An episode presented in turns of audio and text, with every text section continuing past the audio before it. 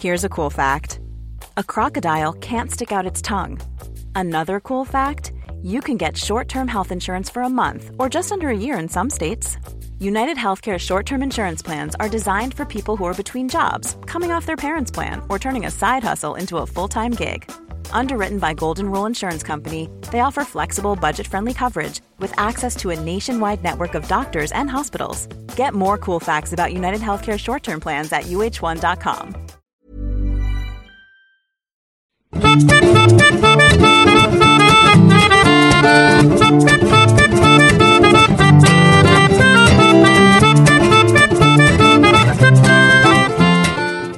guys, welcome to Steele Wars. I'm comedian Steele Saunders and I do love Star Wars. And each week we find someone of interest to talk about it with.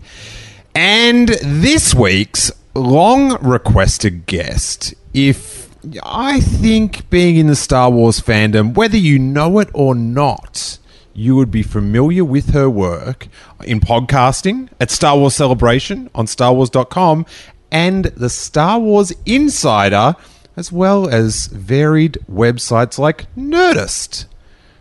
I say Nerdist like that because at the end of the podcasts, I, I don't mean to inflict on their copyright or anything, but Nerdist.com.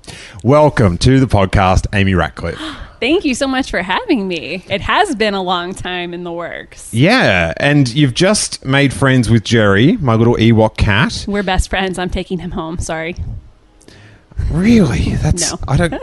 I would never steal somebody's cat. He Just is my kidding. he is my favorite Star Wars collectible. I can understand why. He's really adorable. My little Ewok. And we just, I'll, I'll post this up on the Instagram, but we just introduced Jerry to my Porg, which we discovered. I just bought him last night at Force Friday because he flapped his wings and Already made good selling point right there. and made adorable Porg noises. But he walks. It's really cute. Jerry did not care. Did not care. He's just like, buddy, I'm an Ewok. I'm OG. What is this nonsense? I'm 83. None of this 2017 business. I am OG. Did you get involved with Force Friday? Not yet. I had this thought about going out at midnight. And I'm like, I'm going to do it because I did it two years ago. I went to Toys R Us, like camped out for hours, and I ended up just hopping from store to store and staying awake all night. Mm-hmm. And I'm a little old for that, and I was really tired for the whole weekend. So this year, I'm waiting till later today, as a matter of fact. Because it is still Force Friday. I've Yes. got to remember that. It is still Friday. I've got to remember that. So I'm going to go out. I'm really excited to use the Find the Force AR, you know, function of the Star Wars app and find characters and just kind of play and get porgs. Get that porg. Porgs. I need to take that porg and introduce it to my cat, Ahsoka. Ahsoka's a nice name for a cat as well. Did you see the giant Porg? Like the mega Porg? Yes, I saw a couple people I know on Twitter won them. I guess Target was doing raffles. I mean, Mm-hmm. you could buy them too. I assume. Can you? I don't know. I don't want that possibility. It's big. It's real big. I actually, my friend Hawes, he posted a pic. His friend won one, and he was hugging it, and because he was in the East Coast, he's like three hours ahead, and I'm like, did he Photoshop this? Why did he doesn't Photoshop look this and send it to me? right? Yeah, it's unbelievable. Did he have porg fever? I do a little. They're real. They're just too cute. Everybody has porg fever. Yeah, I love the cuteness in Star Wars. Like I like it all, but the cute things especially resonate to me. Same. I cannot get enough of Tooka cats and Loth cats. So Porgs is right in. Oh, you have both the white. Oh, this. What were those from? Celebration Europe, right? Yes. The plushes. I got the striped one. I kind of missed the boat on getting the white Loth cat plush. I don't know why. Fail on my part, but I would love to see those in a live action film one day. Now I'm just looking at your toys, dude. Sorry. That's okay. You have a lot of cool toys. I'm trying. Is that a Hot Toys Krennic? no, it's just a Disney. Oh, it's the Disney that taller like elite elite series. No, it's not elite elite series, but that This- kind. It's, yeah. it's it's the saw it reduced to nine dollars and seven cents series. Score. I love it. I, I got some it. elite series a Baze and Chirrut at the Disney store for five ish dollars recently, which was a no no brainer. I love it. It's it's it's good. This is like a bit of a behind the scenes uh, retail thing, but when it's a company store, you know it's Disney selling Disney products, the discounts they can really slash the prices. Oh, that makes sense. As opposed to some place like Target, that's I rarely see things on clearance there. Yeah, because they've got the they're doubling up on their margin, so they can really go crazy. They can really, you know, really Hashtag pro tip. Yeah. It's interesting when you're saying that you only got one of the Loth cats because I was so excited at the time, I didn't even know it wasn't a two pack. Oh, that's great. I was just like, yeah, you, you, Why wouldn't you? there's no option to buy one, and why would you want that option? That's crazy. so you had a, a, a far more saner time at Celebration than I, I believe. What's the most ridiculous Star Wars thing that you've purchased? Oh, this is easy. It is a Sigma ceramic Tauntaun teapot from the 80s, I think it was when it was released. It's part of the same line of the 3PO tape dispenser. Have you ever seen that where the tape is in between 3PO's legs? and you pull. The look on Amy's face then was just like, please know what I'm talking about so I don't have to explain this anymore. So it's from that same. So the Tauntaun teapot doesn't look quite that inappropriate, but it is borderline hideous. But I love Tauntaun, so it's great. And there's something about the ceramic, like the elegance of ceramic meshed with the goofiness of 80s Of Star Wars. Star Wars, yes, because Luke's it has Luke Skywalker writing it, and it doesn't look any just like a vague, vaguely, you know, Star Wars character. Yeah, but It doesn't I, look like Luke, but it's great. I'm into that C3PO one and his sticky bits. His, he does have sticky bits. He's got quite a history with his. Why? Why is it with he's got that trading card as well? Oh, I don't know the trading card. I don't know. Do I want to? Are you serious? Yeah, I don't know. I'm not sure exactly if it's. I I'm never clear on the story, but there was an original Topps trading card, and now I wish you knew what I was talking about. Because I'm not sure if it's like someone had doctored it or it's like I don't know. I don't know how it's there, but it looks like when C3PO comes out of the oil bath, it was enhancing. Is that that that cov- I think that covers a wide range of things that could be inappropriate. with that we don't know image. each other so well, so I'm trying to be as delicate as possible. C3PO is definitely a boy in this photo. God, wow, a growing boy. Oh my! I wonder if how quickly that person got in trouble. Like, who approved this? So, but apparently the thing is that they then fixed it, but because that initial run went out so far that it's the dodgy one, like the the normal one is rarer. Oh, so it's harder to find than the yeah, enhanced version. harder to find. That's an interesting choice of words, Amy. I wish I did that on purpose. Let's pretend I did. so let's go way back. What what is your first memory of Star Wars? You know, technically, my I know what my first memory should be, and I remember a little of it was writing Star Tours at Disneyland. I'm sorry, Walt Disney World, or I guess Hollywood's. No, wait, which was it? This is terrible. It was Disneyland in the early '90s. I don't know when it was open in Walt Disney World. So Star Tours the ride at Disneyland when I went the first time in '91 In LA. in Los Angeles.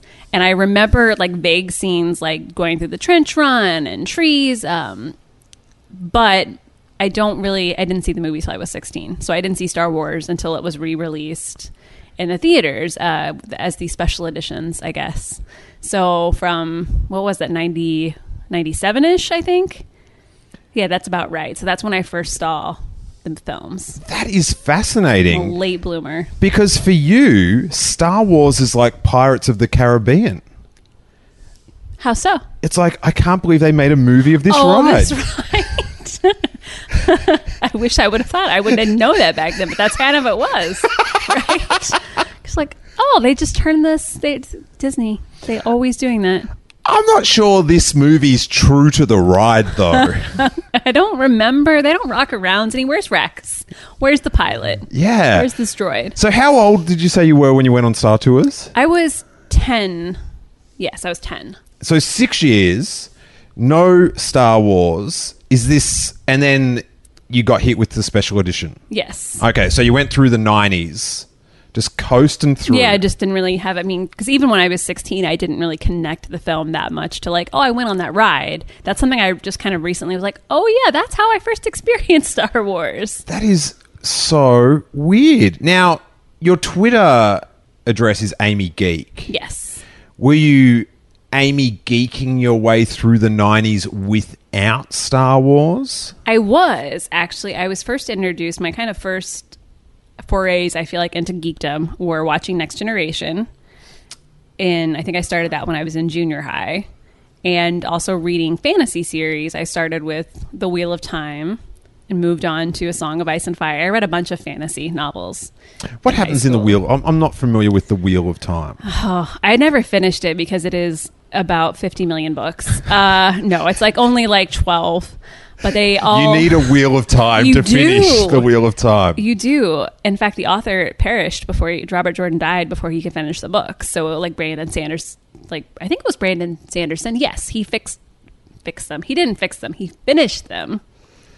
really? Yeah, so he finished the last two or three books to wrap up the series, but each book got progressively longer, and it was kind of a chosen one story.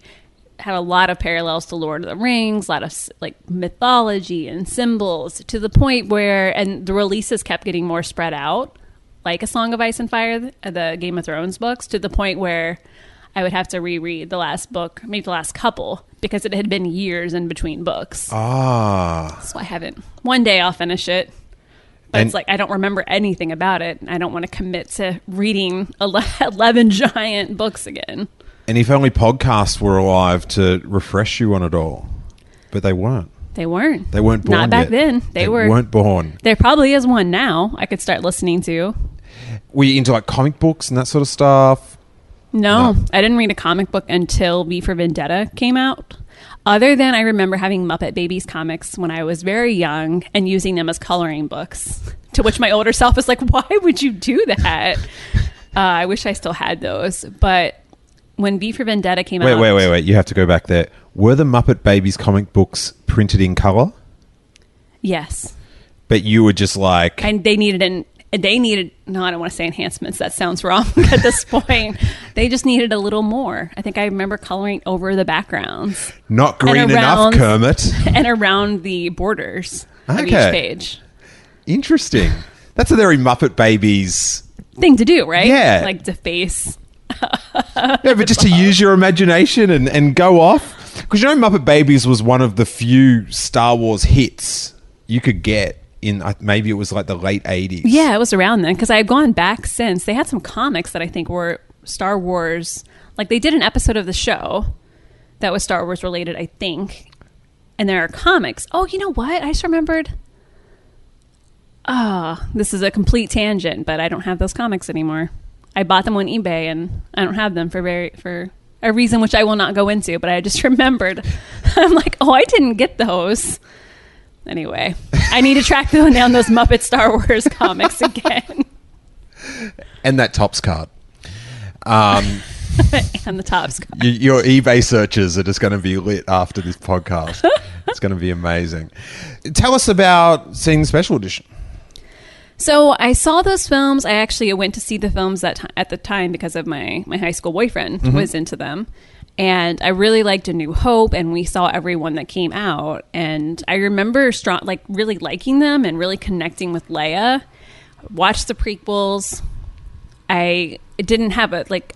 I didn't bring the baggage that a lot of people did to the prequels because I had only recently really got into this whole Star Wars thing or even learned about it. Well, that's the thing that I've learned is it's better to have a shorter amount of time to think about these films. Right. Like I hadn't been obsessing over them for Yeah. You you just like heard the Clone Wars and you only had maybe a year or two years To to, ponder. Yes, what that it was. Where other people had two decades or so to ponder what a Clone War was. Hmm. And that's why I worry with like like when you do like the Han Solo or these flashback movies, because if they do a Kessel run, there is millions of people around the world that have spent up to and including 40 years imagining what a What Kessel Run be. is. Right. And so when you fill that in, it's only going to match up with one person's vision, Yeah, the, very- whoever wrote it.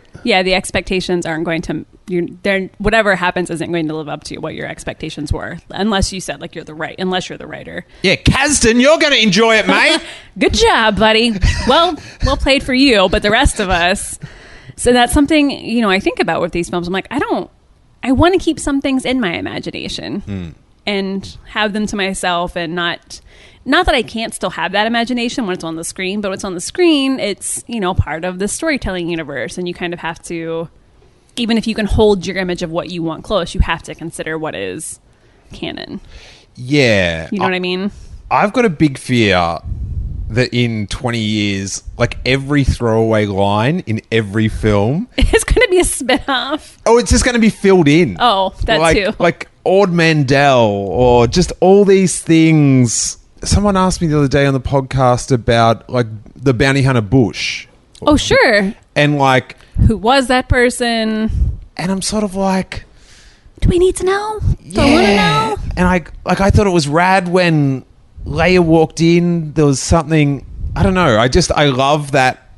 I remember getting the action figure and the helmet and telling my mum, "Look what Santa bought me," and then years later realizing why she wasn't that surprised. Oh, She yes. was in cahoots. Right, she knew. She was in cahoots. She had somebody Santa. on the inside. Yeah. But it's like it's tantalizing to want to know, but Different to be told. yeah. Yeah. Yeah. I was having that thought this morning because I was thinking about comics and how much that covers now. And I'm a little behind on the ongoing series, the ongoing Star Wars and ongoing Vader. And it just covers so much. So much time. I mean, like look at everything that's happened between A New Hope and Empire. Did I need to know all that? Did I want to know it all? I don't I don't know. Yeah, I like it. I like it when they tell you stuff that you want to know that you didn't know you wanted to know. Mm. Like there's this scene, I think it's in the Darth Vader comic where which I have this is the original Darth Vader comic from 2 years ago, not the one from I was going to say from like from the 80s. No, no, no. The one the initial run of Vader. Yes. I, I have no idea why there's no little Why they didn't change the numbering? or also? just like Darth Vader Part two. Death No, Before. Dishonor or, Yes. Like- subtitles are good. yeah, just after Revenge of the Sith. You have to do? You're like this Darth Vader one, no, not the one from 2015. Yeah. this the one or whatever. Anyway, so Yeah. you're talking about the Kieran Gillen one, Yeah, not the one from 2015, the new one. the new one from a few months ago with Charles Soule. Yeah. yeah. And I don't, I'm not comfortable with anything being new past 2015, everyone. Um, let's just chill out. But there's this scene in the original one, the 2015 one. Oh my God, I'm getting back into this wormhole. Where he finds out from Boba Fett that it's Luke Skywalker. And he cracks Yes, the glass on the yeah. And I'd never thought about how Darth Vader found out that it was Luke Skywalker and that moment of like going, bloody she. yes, yeah. You've pulled the wool over my eyes one too many times. But it's those sort of things where it's like, oh, here's something you want to know that you didn't, didn't know. That is where I go, bravo. Good job, A plus, Marvel. You, can have 27 different comic series called Darth Vader if you bring me stuff like, like this. those little moments. Yeah. yeah. I have those. uh, The one in the Leia comic where she goes to Naboo and Yeah. sees the image of Padme, and there's just kind of a little. I'm just like, that wasn't even anything. It wasn't a hey, that's I that lady. I have a sense. It was just like a little moment that. It, you look for those points that hit you emotionally, and that one did it for me. I would like a comic series, and it doesn't have to be legit, where it's the entire movie from inside R2D2's eye hole. And it's him just Ah. thinking, Yes, just for the graphic like potential of that, right? Well, that is also quite like as I was saying it, I was like, oh yeah, that would be good. But it's he's the one dude that knows everything. which I'm not sure if I admire. Like he's so I equate if someone's like a really good friend that's always there for you. I'm like, oh, he's, he's such an R2D2. Do you know what I mean? They're always willing to put in and you know come to your aid whenever you need it.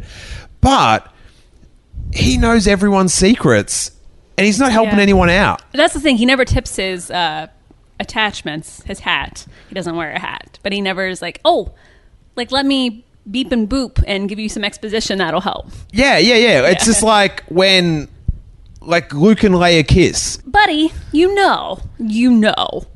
he keeps he won't even reveal to Luke that he's got jetpacks. That's how secretive he is. What's going on in his head? What is he thinking about all this? And I always when I watch Empire Strikes Back now and he has that arm wrestle with Yoda over the flashlight. you know each other. What are you doing, R2? Is this your old bit? Like is that your old. yes. Give me the flashlight, Yoda. This is what we do. that would be great. Oh, that'd be a good comic where R2 takes Yoda's flashlight in Attack of the Clones, and Yoda's just like, I've been waiting, bud. I'm out on this. I could have used this light in this mud hole all these years. there you go, Marvel. There's a few. Uh, Marvel. IDW now. DW now publishing comics too. So are they out yet? uh, maybe the first one. Okay. Star Wars Adventures, whatever. I I don't know. There's a lot. Well, you heard it here first, you guys. The new Star Wars comic may be out. It could be breaking news. That is the sort of breaking news. So, how did you go? You saw the special editions, and it was a huge thing. I was watching it all via. We were like maybe a week behind in Australia with the releases, maybe two. I think it varied from movie to movie, but I was watching it all via Entertainment Tonight, which I had to stay up till Oh. about 2 a.m. to watch because they'd have interviews. Leonard Maltin was killing it. Mary Hart, she was pitching in. Like it was, it was Nice. great. Like I remember, like we always joke about it that the the cliched news reporter Star Wars is back, but I think the very first person to say it was Mary Hart on Entertainment Tonight in when was that 97? 97, I believe. Yeah, But she was right. It was back. it's back, and now it's it's back again. I'm sure a lot of people said that before the Force Awakens too. It's backer now more than ever. it's so back. It's like it never went. It's been here all along. but it was so exciting and i sort of thought i don't know because i was sort of following it coming out like in the insider and there was this other magazine called star wars galaxy magazine that Topps made. It was like a it was sort of more about uh-huh. collecting and stuff but they sort of they they both were confused about what their positions were in the world but but there was Star Wars things to buy and at the time which is hard to believe there was I had more money than Star Wars things to buy well, what a blessing. like I would go you, in the 90s you'd go to like the comic book or fantasy shop and for me it was like an hour and a half to travel there to the city yeah whatever new Star Wars you got I'm getting I'll it get it. It's all mine. But Yep. then there probably wasn't a lot. I mean, there was probably consistent action figures, but before the Deluge of Phantom Menace March hit, there was was like, there still stuff? hard like well there was the books but like I remember there'd be a, an encyclopedia like a one book encyclopedia and I was just like Oh. and I remember getting it and going well this is it this is all I need to this will- is all I'll ever need to know about Star Wars Little did you know. nailed it and Do you still have it?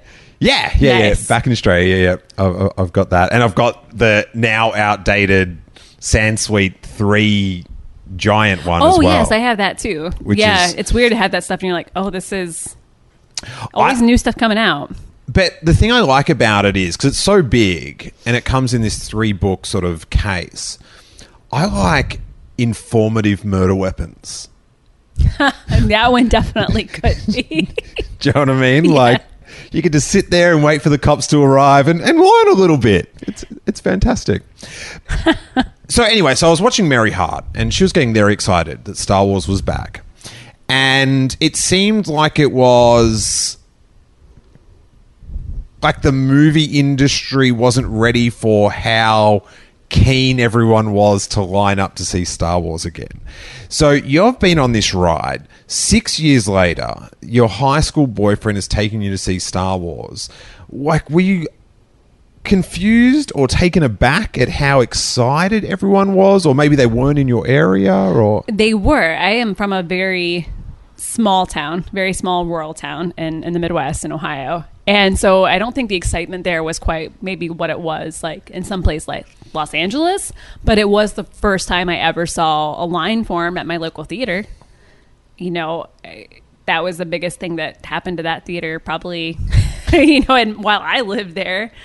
And that was kind of con- not confusing to me, but it was kind of like an oh, this has a okay, this people are really excited. This has a history. They cannot wait for this. And I it's kind of one of those moments I wish I I have a terrible memory and knowing what Star Wars would mean to me you know almost a decade later like i wish i could go back and like amy like really remember this like take in every bit of this. Is this going to change your life eventually this this film this franchise this story? But i i just kind of remember i'm like wow this is a lot of people. I've never seen people in a line at this theater. And it was for every one of them. So. You thought you were going to really get into lines, and you're like, I'm, I'm just going to memorize this line because I'm, I'm going to really get into Black Friday and just anywhere where you, you do love Disney. I do. It's true. So, maybe- lines are a thing. you have to embrace them. If you are a fan of Star Wars and Disney, lines are going to be part of your life, whether you like waiting or not. So you should just. Well, I them. think that's to Star Wars fans' credit that they've made lines into fun things. Yes, they're. I was just explaining that to someone yesterday about Force Friday. They're like, oh, I don't want to, eh, you know, because I am like not a wait in line person for most things. But put me in line four hours to wait for Star Wars toys with some friends who also love Star Wars and a whole line of uh, people who can't wait to get their hands on porgs. Mm. Like, that's a good time. Yeah, last night I was next to a heated debate about the validity of the modern released Masters of the Universe figures. And, Delightful. and I was the most enchanted eavesdropper. I was like, I just picture you keep leaning closer and closer. What's up, guys? what's this about Cringer? But uh, yeah, I was I was serious. I wanted to lean over and go, you guys don't know it, but uh, you were doing a one audience podcast for me. I, I appreciate it, you guys. In September, the Steele Wars podcast is releasing 30 podcasts in 30 days for its Patreon Content Club supporters. At just $3, not only do you get access to our entire back catalogue of full length interviews, bonus call in shows, and exclusive shows like the Making Steele Wars and Gonk and Steele's Trash Compactor, but in September, you will get 30 new podcasts. This drive to get supporters in the month of September is because I need to outlay for a new laptop to continue the production of the Steele Wars podcast. So I am going all out to get your humble $3. If you enjoy the Steele Wars podcast more than a cup of coffee a month, then I would love to have you sign up at patreon.com forward slash steel wars. And let's see if I can do it. How did you discover? Because, you know, of course, special editions got all those special editions. How did you learn about that? Because we've spoken to people that went years and then went, oh. Like okay." those were that's not how they were. Yeah. It took me a while. I don't think I watched the uh well, as theatrical as you can get releases until after I started watching Clone Wars and revisited everything. So Oh, it was, wow. It was a while later, and even to this day, I did buy a DVD set that has theatrical and the special editions. But special editions are what I know, so I know I've watched those more especially now with the Blu-rays because I want to watch. If I'm going to watch Star Wars again, I want to watch the Blu-rays because they're gorgeous. So you watch Return of the Jedi. What the hell, Lucas? What's with this Ewok song at the end? Who's this old dude next to What Obi Wan is and this? Yoda? What is this? I do like. Well, I like the old dude part, but I like the special edition in Never Return of Jedi, the victory celebration song, better than. So there are parts like that where you realize This podcast is over. he's like, Cam, you're out. I'm kicking you out. And I just have to acknowledge to the listenership, I, as I said it, did realize that in the original special editions, it wasn't Hayden Christensen.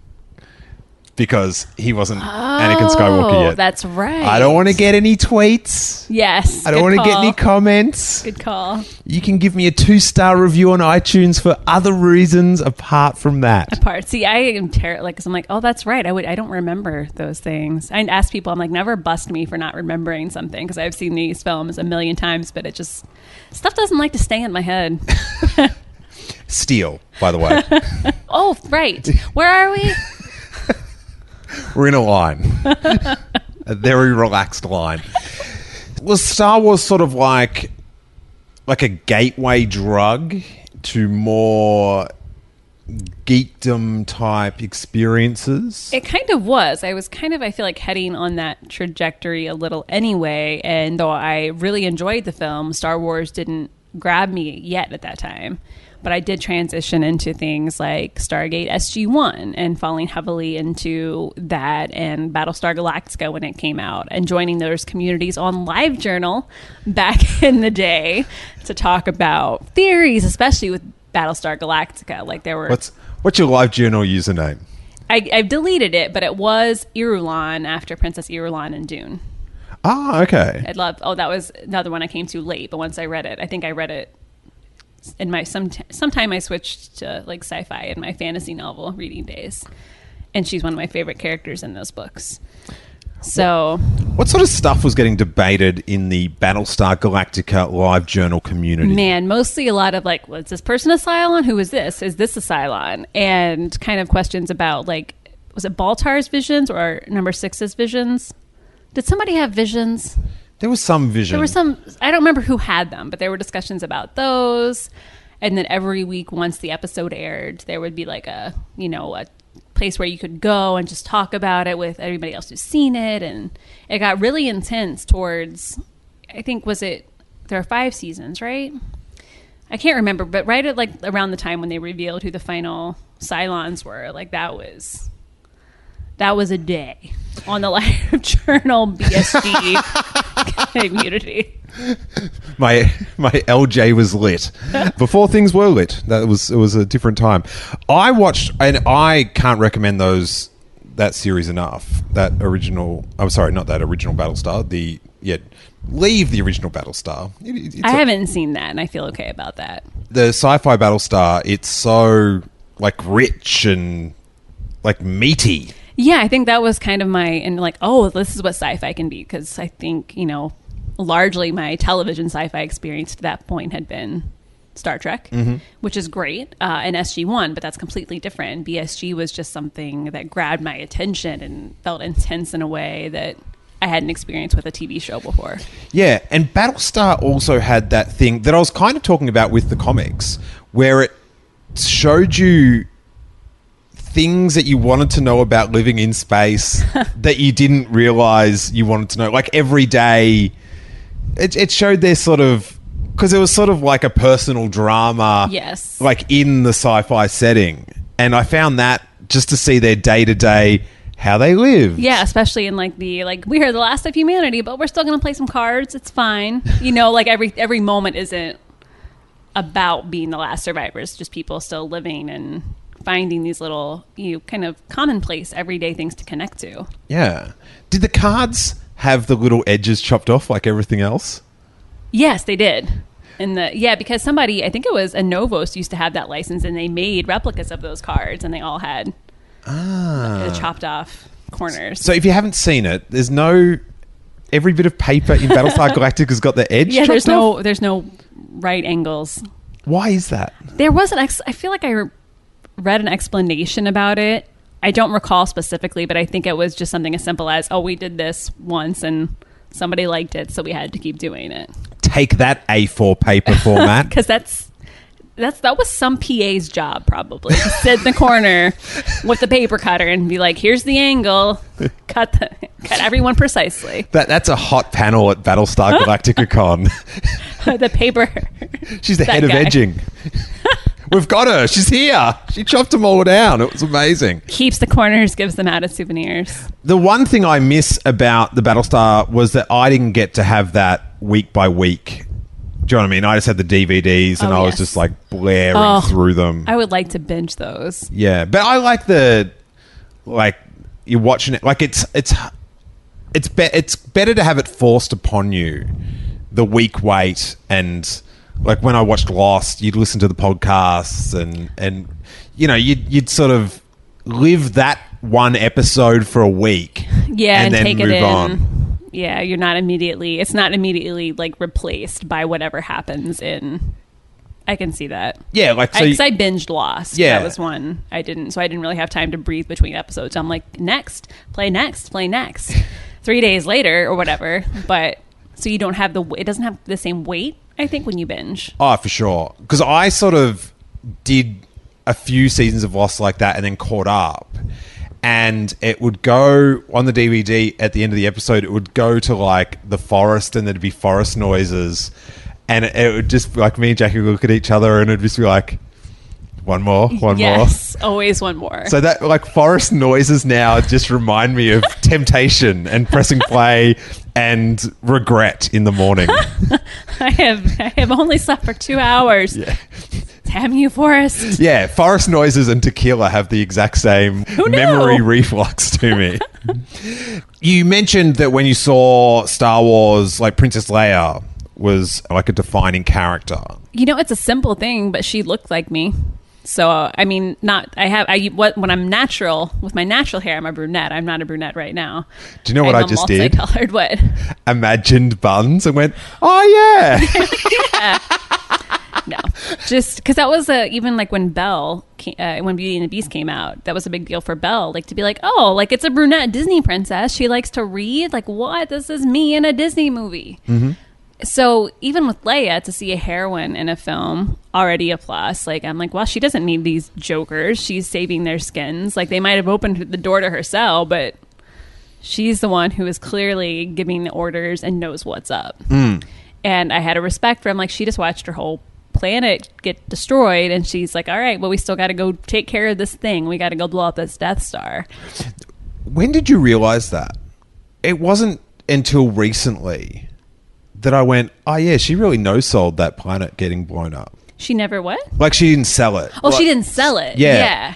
I thought you said she didn't see it. I'm like, no, she saw it. She was, she was Yeah. right there. It's the one memory I have in all my life. I thought I kind of read it. Well, I don't remember what I read it at the time, but now I like. Well, she just kind of had a lot of other things to deal with, so it was kind of just that she boxed it up, put it away for when she could have a breakdown later. I felt like she kind of just kind of car- what's the word compartmentalized. Yeah. Yeah.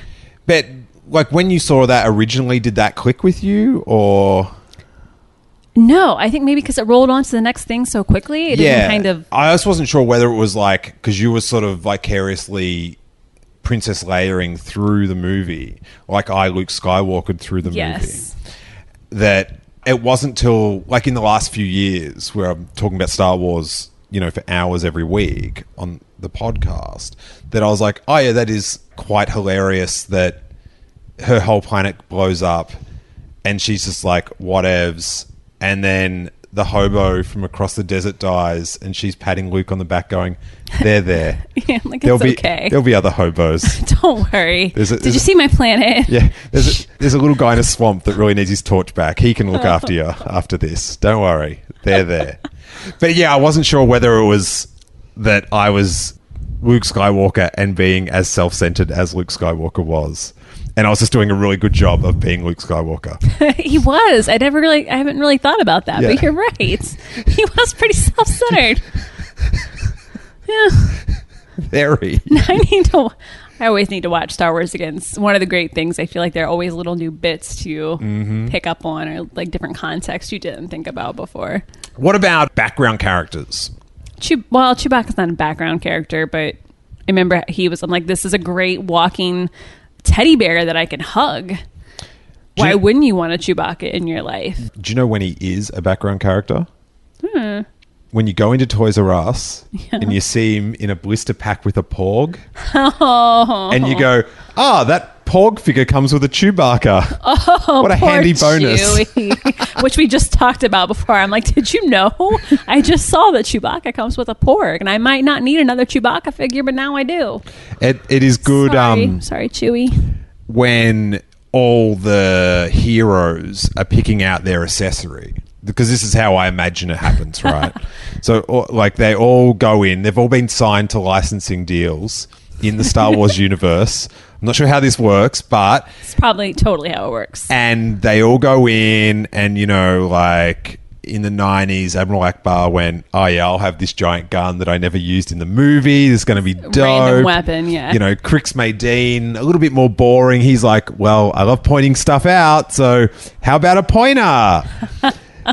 But Chewbacca, like he's not like you know, you know, Leia got a, a gun, which is pretty good in the new series, and I'm oh, trying to- that's right. you know, everyone's going in there. They're picking out their weapons. You know, Rey gets a lightsaber, whatever, and Chewbacca's like a thinking man. I saw how these kids gravitated towards those Ewoks back in '83. I'm getting on this Porg train. early. I'll, I'll take the Porg as my accessory. You're like, I, I know. There's not even a question. This is my pal. and he's also thinking, and if I get hungry in the blister Oh pack, no. there's rumors. There's that photo. I know. He. I just like to think that he was cuddling the porg, a porg, and a feather fell off, like when you're cuddling a cat and fur gets on you. That's. he was just cuddling it by his face. I thought you were gonna say Oh no, he was cuddling it in his mouth. his mouth. He just. thought- Well, sometimes that's a saying. I've heard people like, "This is so cute, I could eat it," but not really. But maybe. I don't know. I hope he doesn't eat a porg. I have a feeling the porgs are going to annoy the crap out of Chewbacca, but it's going to be a healing process and, and help him feel better about his current Hanless state. One can only hope. Because, you know, like people, they make up their own little retcons to explain stuff. Like when Princess Leia didn't hug Chewbacca at the end of The Force Yeah. Awakens. People, oh, that's the that's the Wookiee healing mourning process. They they just like Being alone. yeah, that's that's their thing. So I wonder if people now like you that are, are trying to get out of this this this porg consumption rumor. No, when Wookiees really want to care for something, they put it in their mouth. It's the safest place. It is. It's their pelican tradition or something. Surprise fact you didn't know about Wookiees. what what is your favorite movie? Empire Strikes Back. Ooh. I know that's a common choice, but I, for one of the reasons, I really like the creatures in that movie. I think Tauntauns and Wampas are great. I wish I could see baby ones of them in future films. I would lose my mind if I saw a baby Tauntaun on a screen, right? Oh, sorry. I'm just sitting here with my mouth open because I've never even considered. Think how cute they would be. Baby Wampas too. Wait, no, we've seen baby Wampas in um uh, I think it was Wampa. Yeah, in the Freemaker Adventures. There's a baby Wampa that whose name I'm spacing out on, but it's a Lego baby Wampa, obviously, but still super adorable. Ah, do you think the Tauntaun is hatched out of an egg? No, I think they're probably Planning for your next trip?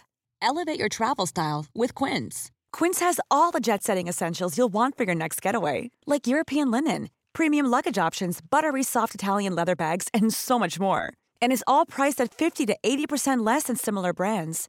Plus, Quince only works with factories that use safe and ethical manufacturing practices. Pack your bags with high-quality essentials you'll be wearing for vacations to come with Quince. Go to quince.com slash pack for free shipping and 365-day returns. mammals. So they probably give birth to living tauntaun. I mean, I mean, they're yeah, yeah. Okay. I don't know, for some reason I've got a. I guess they're furry. They're not birds. No, I think of them a little like uh, kangaroos. I don't know why. Maybe just kind of the shape. They don't have pouches, tauntauns, as far as I know. I hope they don't. That'd be Hey, weird. hey, trust me, I'm from Australia. Yeah. Let me tell you, you cannot sleep inside a kangaroo. And boy, have I tried. Baby tauntauns would be adorable. A little, Little tiny one just hopping around. just a couple. Just Oh, I'd be on board, but uh, that'd be my favorite film, whatever film it is. Tauntaun Birth, a film. I've said it a bunch of times, but so apologies to anyone who's heard it before. But that's my secret hope for a spinoff one day is a fake Disney nature style movie that's just all Star Wars creatures. Get a bit uh, Attenborough. Yeah, Nice. No, that would be. it's never going to happen, but I really want it to. It's a fun idea. I like that. I like that. Um, maybe after the um, the trilogy or the whole saga retold through R two D two comes out, they yes, can- they'll get there. Yeah, I yeah. feel at this point they could get there eventually. Hmm. Hmm. What about what's your favorite scene in all the series? also a you know if we're looking at the movies another semi-popular well no it's a popular one it's luke looking at the the twin suns going down on tatooine there's just the music binary sunset kills me it- with when i'm watching it with a film or when i hear it when i'm walking around disneyland like it just mm. gets me every time i think that mo- that moment has so much hope and there are a lot of themes you can go back to as touchstones in Star Wars, but hope is the one that always gets me. This, no matter what's going on, you live in a constant state of conflict. This galaxy is always in some kind of war, but there are people who hope and want to try to fight, even though it doesn't always, it doesn't always get them places. But Here's the thing. So you see that as a hopeful scene. yeah, I see that as him kind of processing what's happening, looking out at the potential ahead of him, and just kind of a hopeful, like, okay, I can go on this, I can be this person. Wow. I think I'm going to expose something about myself. I see it as a frustrating scene. Like he's there just like going, look where I'm stuck. this sucks. I want to be out there, but I'm here. and this is where I'm going to be forever. Like he's sort of looking out at, I'm stuck. Here. I want to be out like in a the wistful, galaxy. like yeah. uh, I can kind of see that. That might make more sense, actually. Maybe I'm being too optimistic about it. oh no, but, but I like that's kind of how I look at it. like I know we're on a couch. I want to get I don't want to get too like clinical about all this, but I actually think it might if we had like someone here, a psychologist, it would represent our personalities.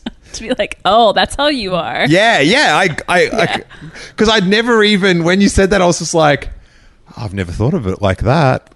Because like you interpret things like Well, based on your own like point of view and your own experiences. Yeah, yeah, And I'm sort of expect the worst, hope for the best, which is it's not always the best. But it's more practical. I feel like I feel like I want to be that way, and I think that I am sometimes. But I'm like, no, you just always like. Yeah, Yeah. I, I think if Jackie was here, she'd be like, you should be a bit more Amy Ratcliffe in life, a little bit less me. The Steele Wars merch store is now shipping out new t shirts the Blue Milk Classic, Yavin University, and the very popular I'm Rey's Parents. All screen printed on the highest quality ring spun cotton triple A t shirts, along with the now classic I'm with Snoke and your Snoke Theory Sucks tees at steelewars.com.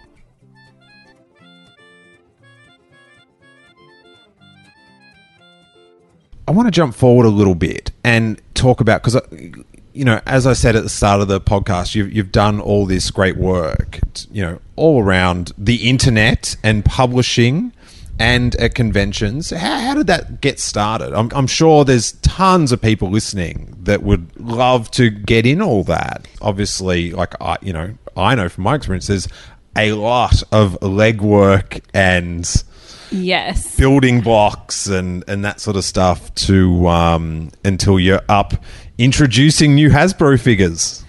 Yeah, that was surreal. wow, I've been thinking about that this week, watching all the Force Friday stuff roll out. I just you have those moments. You're like, what did I do? Like, pinch me. Is this life? Like, how did how did this happen? And it's no one thing I can point to, but you know, I didn't know what I wanted to be when I grew up until I was was I 29, 30. And uh, you know, I did whatever. I did jobs. I got my piece of paper business administration degree in college. Chopped off the edges. yeah, of course. Classic everything- Battlestar fan. every piece of paper in my house chopped off edges. And when did okay, so I started going to conventions more around my mid 20s. Like I went to my first Comic Con, started kind of to see more of that world and get into more like reading nerd websites and start using social media and realized, you know, I really had experimented with, you know, essays before. Like I kind of always had an affinity for writing. And I tried to do a food and travel blog, and that kind of wasn't. It, it was a little more. I'm say it wasn't like it was a lot more work because you actually have to go places and eat things, and when you you have to go places and eat things, and when The worst part about writing my food and travel blog is food and travel. Food and travel. If we could just get that out of the way, it would be perfect. so I think we can see why that didn't work out so well. so that just wasn't like I felt like I was running into. you just had your site was just like, this is a WordPress blog. Done. finished. This was a terrible idea.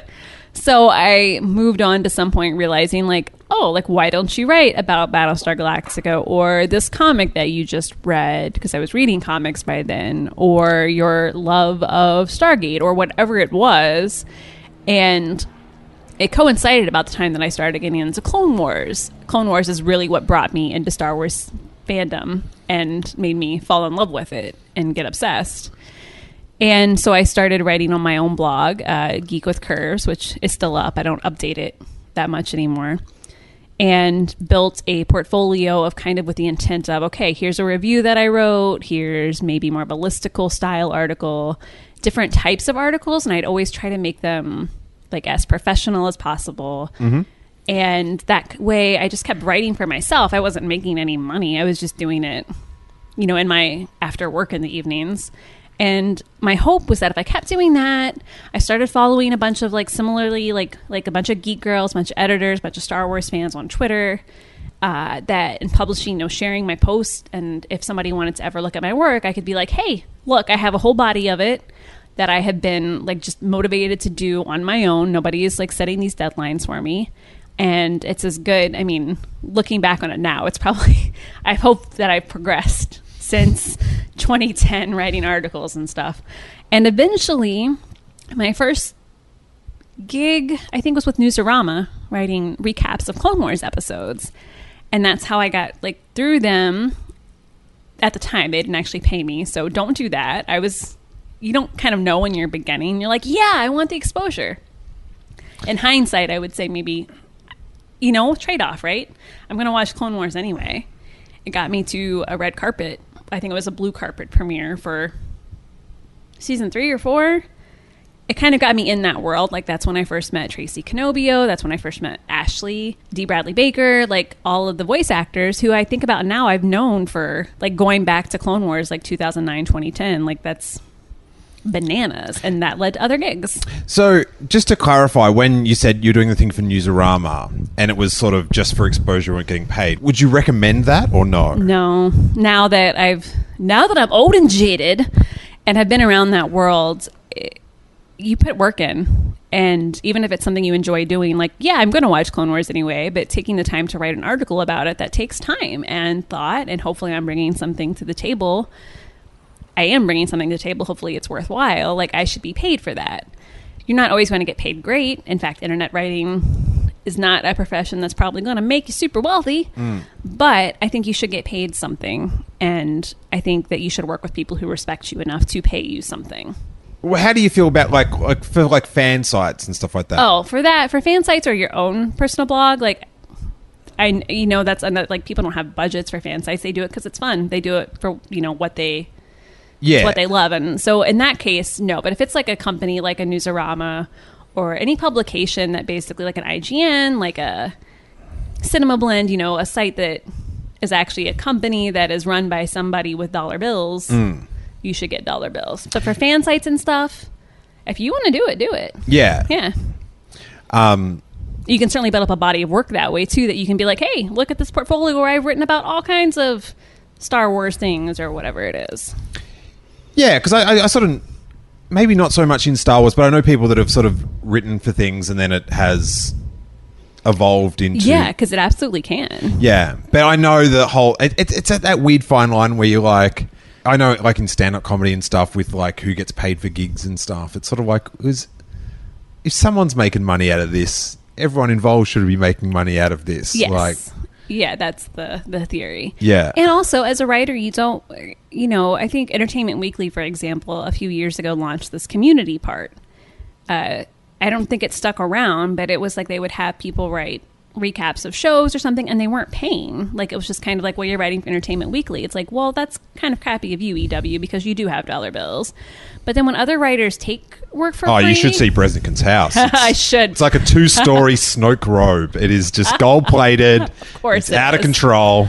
So, you know, I don't know how many dollar bills they have, but that was, I thought, a weird choice. And, you know, from the perspective of writers who are trying to make a living on the internet, if you if you don't do uh, if you don't ask for paid work from companies who can pay, like you're kind of, it's kind of like, are you devaluing the market? Like there are things you have to think about.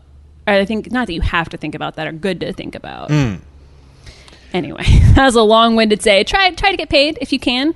If it is a company that can pay you, get something for it. Yeah. No, I think that's like, do you know what I mean? Because I like, I without question, people are going to download this and just, you know, I want to be live that Amy Oh Ratcliffe gosh. life. I always tell people they're like, "You do so much cool stuff." I'm like, "I do a lot of cool stuff, and I am very grateful for the opportunities." But I also like, I don't post pictures of all the time. I sit at my computer like with my cat covered in cat fur, haven't brushed my hair.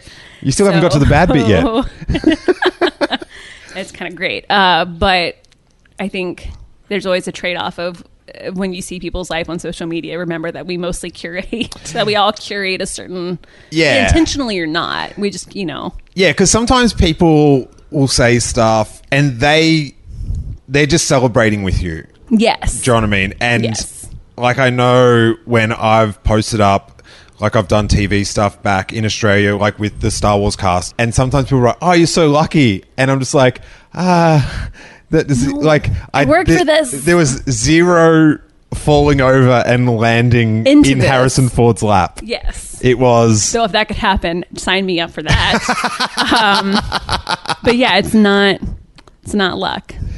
that gaze. I I have to. I was. I remember looking into his eyes and it's like going, "Ah, you are very Yes. attractive." Excuse me, I need a moment. I'm gonna go faint.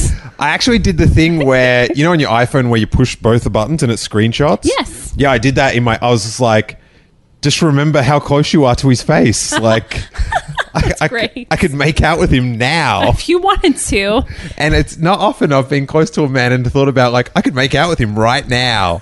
But Harrison Ford, ladies and gentlemen. Sure. Harrison Ford. What has been your pinch myself moment or one of them that stands out? man, that is a great question. I think it kind of changes over time, and I think right now it's getting to do the heroines of Star Wars panel at Star Wars Celebration in Orlando and debuting the Forces of Destiny figures and giving one to to Tiya Sircar and Ashley Eckstein and, and Daisy Ridley. That was that was pretty great. That was pretty I think I walked through that whole day. I was so so nervous about that panel.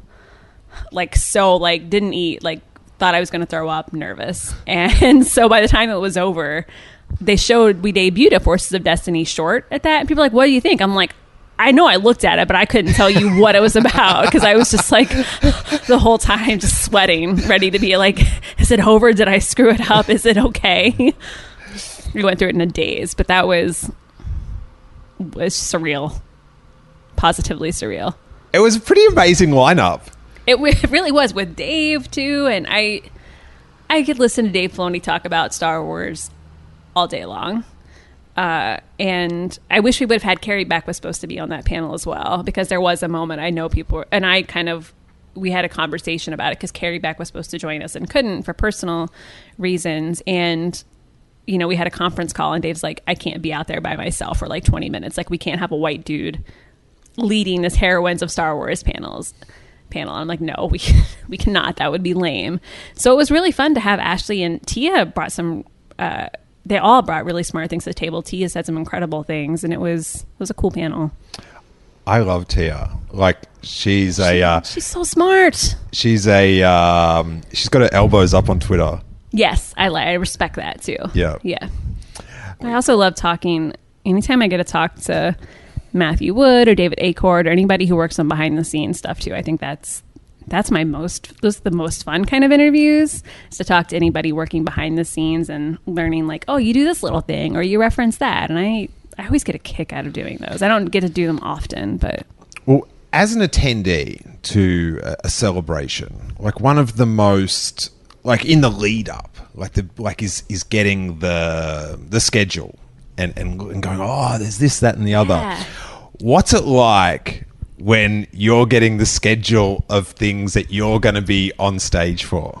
it's a lot of like oh oh oh. Like as i flip as i scroll down just a continuing reaction of that's cool. That's cool too. What? I gotta do this. And then you're like this espn thing? Wait what? Oh. And then i learn what it is because we did the lightsaber documentary and like uh. ray park joined us. And then i'm like oh that's cool and but there's always a little mix of stuff i'm like okay what is this thing i'm not super familiar with no, that wasn't this year. It was last at Celebration Europe, like something I'm not familiar with. So it's getting the schedule, getting super excited, and then like getting to work and being like, okay, I need to get in touch with this person about this presentation, and then nag them because they haven't given it to me, or research like this Star Wars mobile game I have actually not played before and learn about it. And it's such a joy though. Like it is a, it's a chunk of work. It's a lot of work to prepare but I really like Star Wars. I kind of love it. So mm. it's fun. Like, and then you get on stage and there's kind of that fallback of, well, if I screw it up, at least I can just go back to Star Wars because we're all here because of that. So you do you get to bring a lot of yourself to to how the presentation goes. Some of them, you know, some people like Hasbro, they come in with a pretty, like, this is our presentation. We have a lot of XYZ bullet points to hit, and we had a couple conference calls beforehand to make sure. And then others are a little more open, you know, to input or to like, can I write the questions and then you can review them, but I'd love to like look over your material and write them myself. So it's a back and forth, and it kind of depends on the panel. Did you? I wish I'd asked you this before celebration because I was at the Hasbro panel, and like I, I don't collect Hasbro figures, but I, I like to follow it and see what comes out. And Yes. but one of my favorite things about going to the panels is hearing the oohs and ahs. Yes. When they show a picture of a three and three quarter inch bit of plastic. People lose their minds.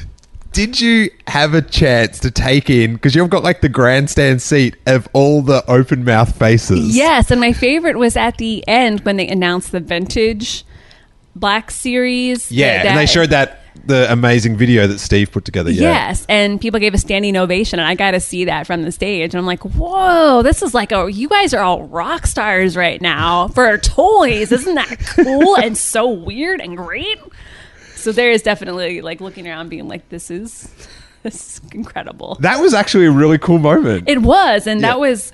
I'm pretty sure that was the only standing ovation we got that weekend in the behind the scenes stage, and it was they rocked the house. It did feel very much. I'm like, whoa, But- it's like a concert. it's kind of due because it's like that group of people in that room have been bugging that company to make that thing for like for five years. time. So it's been just a build up. show some appreciation. Yes. They're busting out the old cards, so uh, it's pretty sweet. Now, um, the hard thing about doing this is there's so much I want to ask you, know. and and we're limited on time, but I will jump to what we like to close every interview out with. That we've got an infinite amount of Star Wars movies to come.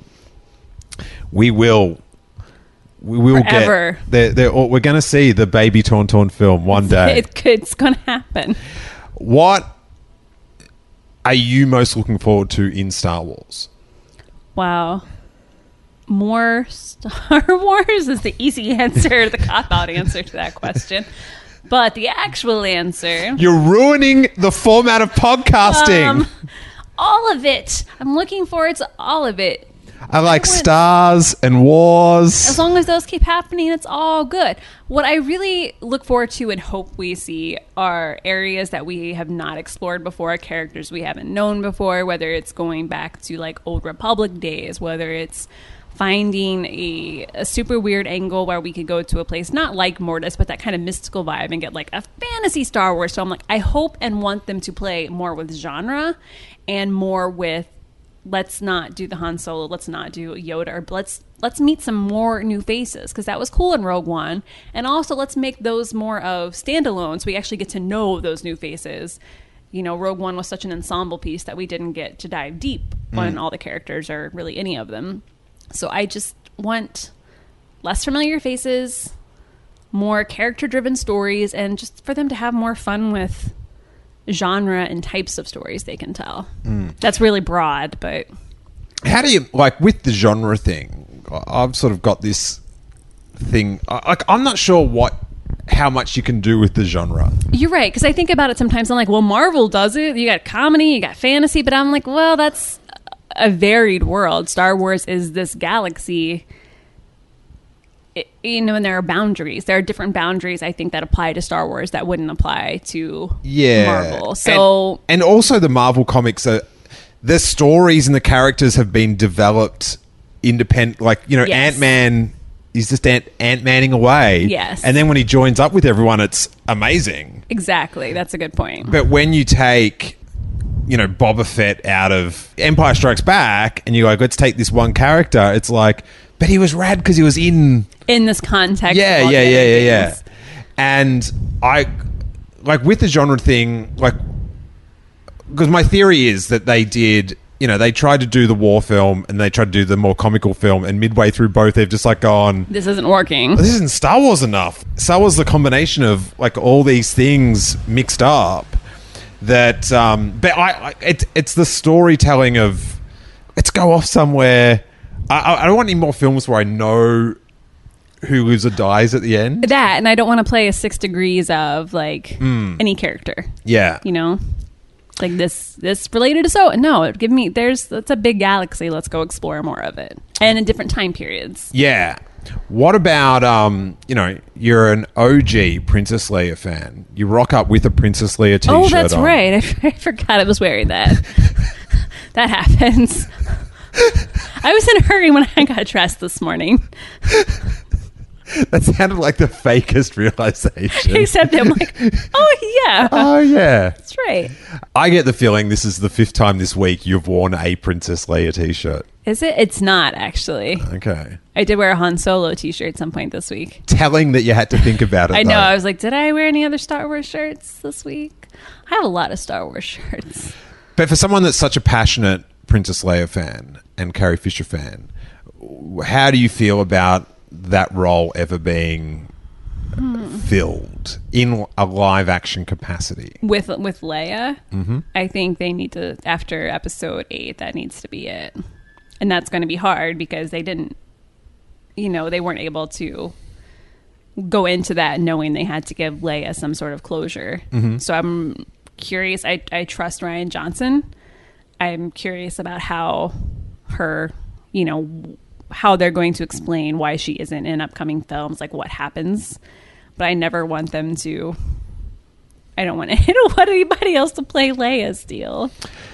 I trust Rian as well. I want to take him to a bar, look him in the eye, and go, I trust you. And then walk over to the piano and then sing, Don't go breaking my heart. That would be Yeah, incredible. don't go breaking my So I'll do it, Rian. I feel so good about this. I feel so good about you. yeah, I've I've got I, I did an episode with Breznican the other day and I'm like, I think this could be the best film ever. And he's just like going, no, don't, own- Don't. like don't go in thinking back, like that. back.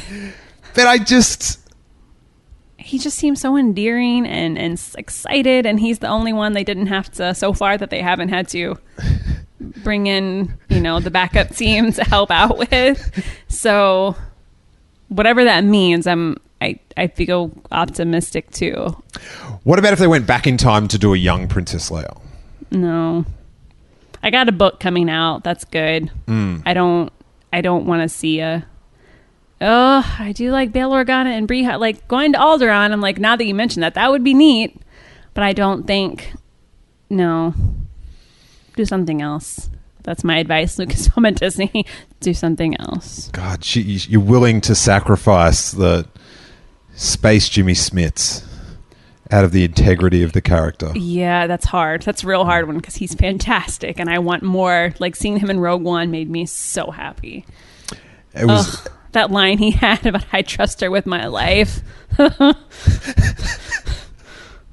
Smits tears finally on the podcast. We've got some Smits tears because yeah, I think you know because people want all these things filled in, and it's like, well, I kind of think Star Wars was when Princess Leia's life got super interesting. yeah, like movie excitement. Yes. do you know what I mean? You can have book excitement It's a different. or comic adventure, but movie like movie worthy adventure, Yes, like it's when she's like really getting into it. Yeah. And I guess out of the three, Han Solo's the one that's got movie level exciting things in his past. Ah, that's a good point. Like actually, you know, now he's not farming on Tatooine. He's not being political or you know, which Leia did have some stuff going on with the rebellion before Star Wars, but not like Han Solo's out there. Like he's lived a whole life. I feel like before he came to Yeah. And it, like for Luke, like like Luke's my guy, and going pre A New Hope Luke is just like I'd be so boring. it's it's like doing a movie about like me going to the mall or something. No no buys. I like that. I just like that'd be so boring. But an Obi Wan film set before, and I'm like, yes, give me Obi Wan sitting around on Tatooine looking tired. Yes, Well, he does know about the Force, so he's got a lightsaber. He's done some things. But for In A New Hope, it's kind of like like things have gone out of hand for Princess Leia. Like she's in too deep. And Luke, it's just like I'm not even sure if he's ever left the planet before. No, he's right? tripping out on the lights. but for Han, to a certain point, it's just like it's just another day at the office. Hey, Chewie, we've been, we've gotten out of worse places than this. it's he's seen dude's seen some stuff. Yeah. and been part of some stuff. one of the best things he's seen is his reflection.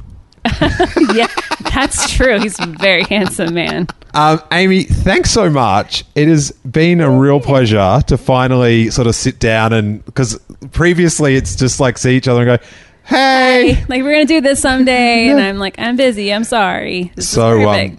I I appreciate that. And where can the good people of the internet track you down, whether it be through Twitter or iTunes or website? Oh my! Uh, you can people of Twitters or the internets can follow me on Twitter and Instagram at Amy underscore Geek. You can find a lot of my writing at Nerdist.com and StarWars.com these days. And I host a Star Wars podcast called Lattes with Leia, and it is under the Coffee with Kenobi network on iTunes. Very cool. And congratulations on your new role at Nerdist. Thank you. Yeah, I just started as an associate editor this week. I have a five like a five day work week now after I've been completely freelance for like almost four years. So it is an adjustment. Well, as someone that um, has a, a kind of a similar lifestyle, are you are you still cat hairing at home, or are you off to the office? Both. So I cat hair at home on the weekends and I'm in the office three days a week. So it's a good way to ease into it, I feel like. Thank you so much. I really appreciate it. Thank you for having me. This was a blast. It was a pleasure, and may that force be with you. Hey, guys, I hope you enjoyed that really fun episode with Amy Ratcliffe. Now, stick around throughout all the announcements because at the end, there's going to be a bit of a preview of the Patreon exclusive Gonk and Steele's Trash Compactor, where we go to Force Friday. But before we get to that, a huge thanks to Amy Ratcliffe for lending her time to such a fun episode. I had a really good time getting to know Amy a little bit better. And as I mentioned in the show, there is no way I got through everything I wanted to talk to her about. So hopefully we can have her back soon. And a great way to encourage that, you guys, is let her know how much you enjoyed her episode of Steele Wars. If you're on Twitter, it is at Amy underscore geek. And the Steele Wars audience is quite good at uh, thanking our guests, and I'd like that to continue. Also, we very much appreciate your tweets and retweets promoting the episode. Uh, listener word of mouth is pretty much the main way we get new listeners. And no matter how many followers you have, a retweet is definitely very appreciated. Normally, the latest episode listing is pinned to the top of our Twitter page and our Facebook page, which is everything at Steele Wars. And Steele is S T E E L E W A R S. And of course, we always appreciate you jumping on iTunes and leaving us a sweet five star review. It bumps up the rankings, vouches to other Star Wars fans we're doing good stuff, and makes your insecure host feel warm inside. And he needs it. Now, uh, as mentioned in one of the blurbs mid episode, we're doing a Patreon drive in September as I need some extra funds to outlay for a new laptop to continue production of the show because editing all these episodes has worn the old girl out and things are getting a little bit dire in the slowness. So, for $3. There's other tiers to get you stickers and t shirts and that sort of thing. But this month, if you would dare try out the Steele Wars Patreon Content Club, I am going to make it worth your while as I am going to release 30 podcasts in 30 days over the month of September. Some days we'll have multiple, some days we'll have none. But by the end of September, I will have 30 new episodes on that Patreon Content Club feed that you can access for just $3. And not only are you getting the 30 episodes I released this month, there is, I think, about 270 other episodes all full length interviews. If you uh, may notice on the iTunes feed, I only leave the last 25 episodes up in full, and then I save all those archives for the good people that are supporting the podcast's continued production, along with the full episodes. With the call in show, you get the extra, normally hour bonus show each week. And you get other exclusive shows like Gonk and Steele's Trash Compactor, where Tony Medina from Jakks Pacific Toys and I talk toys and whatever else pops into our mind.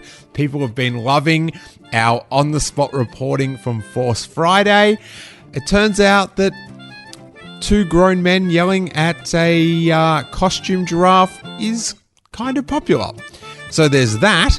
And also, I do another exclusive show every two weeks. It's called Making Steele Wars, where Jason Ward and I from MakingStarWars.net talk about the news behind the news. And also, we do a listener Q&A where you guys can contribute questions that I answer in questions you have, answers I give. But for $3, you're going to get 30 new episodes this month, and then hopefully I'll have a little bit extra cash to put towards getting that new laptop. Also, we have got uh, tees and stickers in the merch store. It has just been stocked up. We've got four new designs, as well as the classic Your Smoke Theory Sucks. And if you get a t shirt, uh, I always chuck in a bunch of stickers and a Smoke Theory Sucks lollipop to boot. If you are in Melbourne, we are doing a live episode on the 16th of September at 2 p.m. at Club Voltaire, which should be super fun. And directly after that, we're doing a live I Love Green Guide Letters, my other podcast, which, if you're in Melbourne, you probably know about that anyway. It's probably how you found out about the Steele Wars podcast, but it's a great double show afternoon of comedy podcasting. And I can't wait to get back in front of. Uh, all the friends that we've made at the live podcast. So I'll see you then. I am extremely jet lagged arriving back in Australia this morning, so I will leave it there. Uh, look forward to the upcoming little peek of the latest Gonk and Steele's trash compactor, which will be after this. And until then, may that force be with you.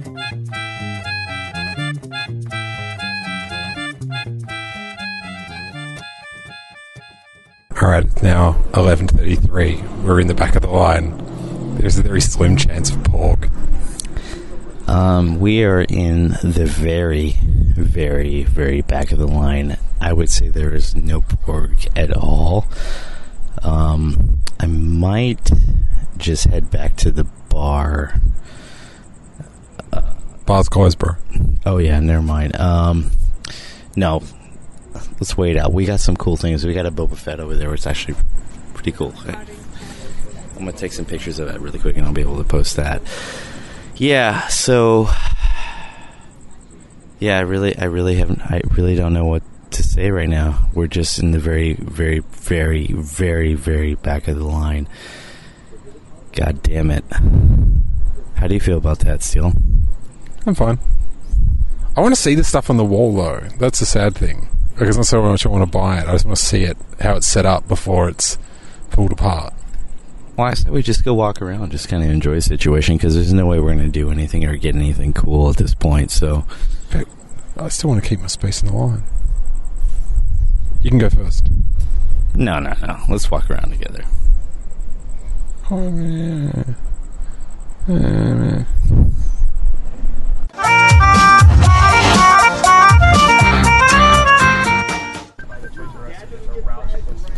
All right. It's 11:47 Why are you whispering? because you've been whispering the whole time. Oh, okay. Yeah. No, um, it's 1147. We're in line right now. We're probably number 60.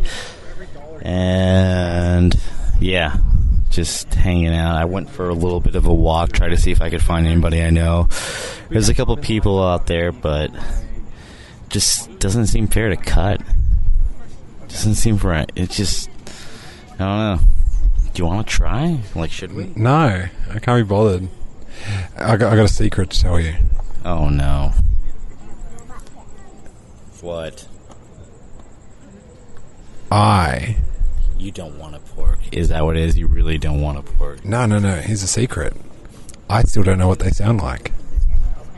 You haven't listened? Nah. Wow. Okay. Um, do you want me to like try and reenact it for No, I don't. That's why I want to keep it a surprise till I get the I squeeze the toy and it makes the noise. I don't know. Like, I think the listeners might want me to try to re- like reenact the sounds before you actually like hear it. Like, should I try or? All right, I, here's what you do. you do it to the thing, and I'll walk over there because I don't want to hear your shitty version of it. I want to hear the porg. Just kidding. I don't know what they sound like. oh, really? it's disappointing. Okay, yeah, walk away. I'm, I'm gonna guess. I'm just gonna guess what they sound like. Okay, so I could do it from here. Okay, so Steele's walking away. He has no idea. He's seriously walking away. I'm gonna actually take a picture. Hold on. I'm gonna I'm gonna take a picture just to prove that you are far away. There we go. Just snapped a picture. So I'm guessing they go like. Wait, I'm guessing they go like.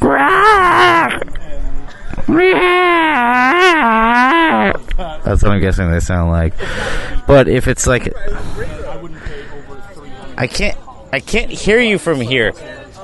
So I'm guessing that's what they sound like. Oh, he's coming back. So if I'm wrong, whatever, I'm wrong. Okay, here you go. Steele's back. Dude, you turned off the record. No, I didn't. Jesus Christ. Jeffrey. Oh, go for it. Just go for it. Go for what? Go for Jeffrey. Oh, he'll make his way over here. I'm gonna get a picture of Jeffrey. Us three. It's it's a store in El Segundo. Oh, so so so. Where a lot of their leftover stuff. I don't think Jeffrey makes his way all the way around. And, uh, I think it's like the real line. He's like, I'm gonna stop at the people that are actually gonna get. I'm not gonna wrap around the building. That's Jeffrey's move. Aww. Oh wait, no, wait, maybe he's coming. I just got the shelf on. When I, I worked at a Toys R Us. Wait, what? Yeah, when mid '90s. So you were dealing with like the like the orange cards, the green cards. Nah, before they came out.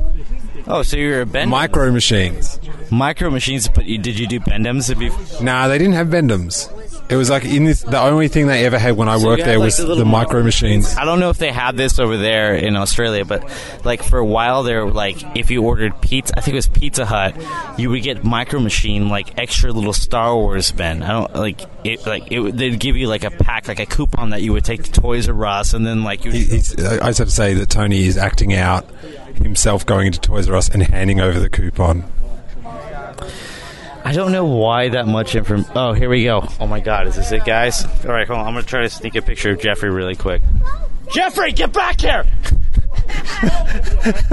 Sorry, guys, that was me right there. Don't you leave! Jeffrey, you're snubbing the end of the line. We waited longer. We're people too, Jeffrey. Jeffrey, That goddamn giraffe. That giraffe is a prick. Well, that was a goddamn buzzkill. can't believe we got snubbed by Jeffrey. Well, we got Boba Fett over there, but like clearly he's not going to get in because he's waiting in line. He's number like 57 on the list.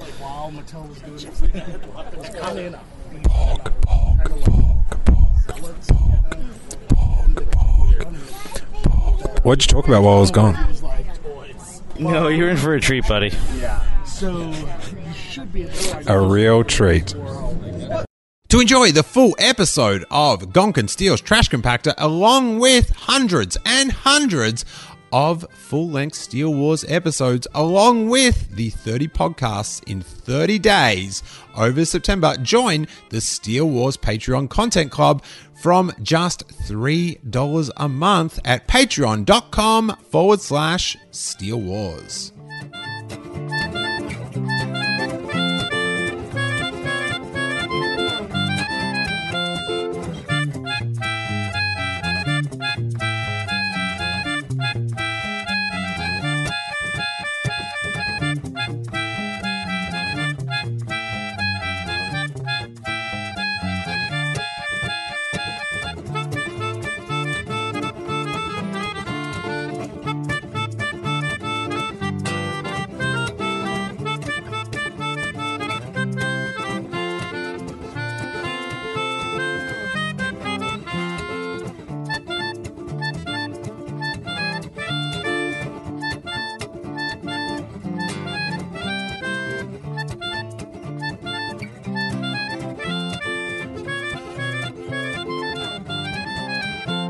Yes. No. No, you are in my ears. Oh, good. I am in your ears or not? No, no, you are. Hi, I'm Daniel, founder of Pretty Litter. Did you know cats tend to hide symptoms of sickness and pain? I learned this the hard way after losing my cat, Gingy. So I created Pretty Litter, a health monitoring litter that helps detect early signs of illness by changing colors, saving you money and potentially your cat's life. Pretty Litter is veterinarian developed, and it's the easiest way to keep tabs on your fur baby's health right at home. Go to prettylitter.com and use code ACAST for 20% off your first order and a free cat toy. Terms and conditions apply. See site for details.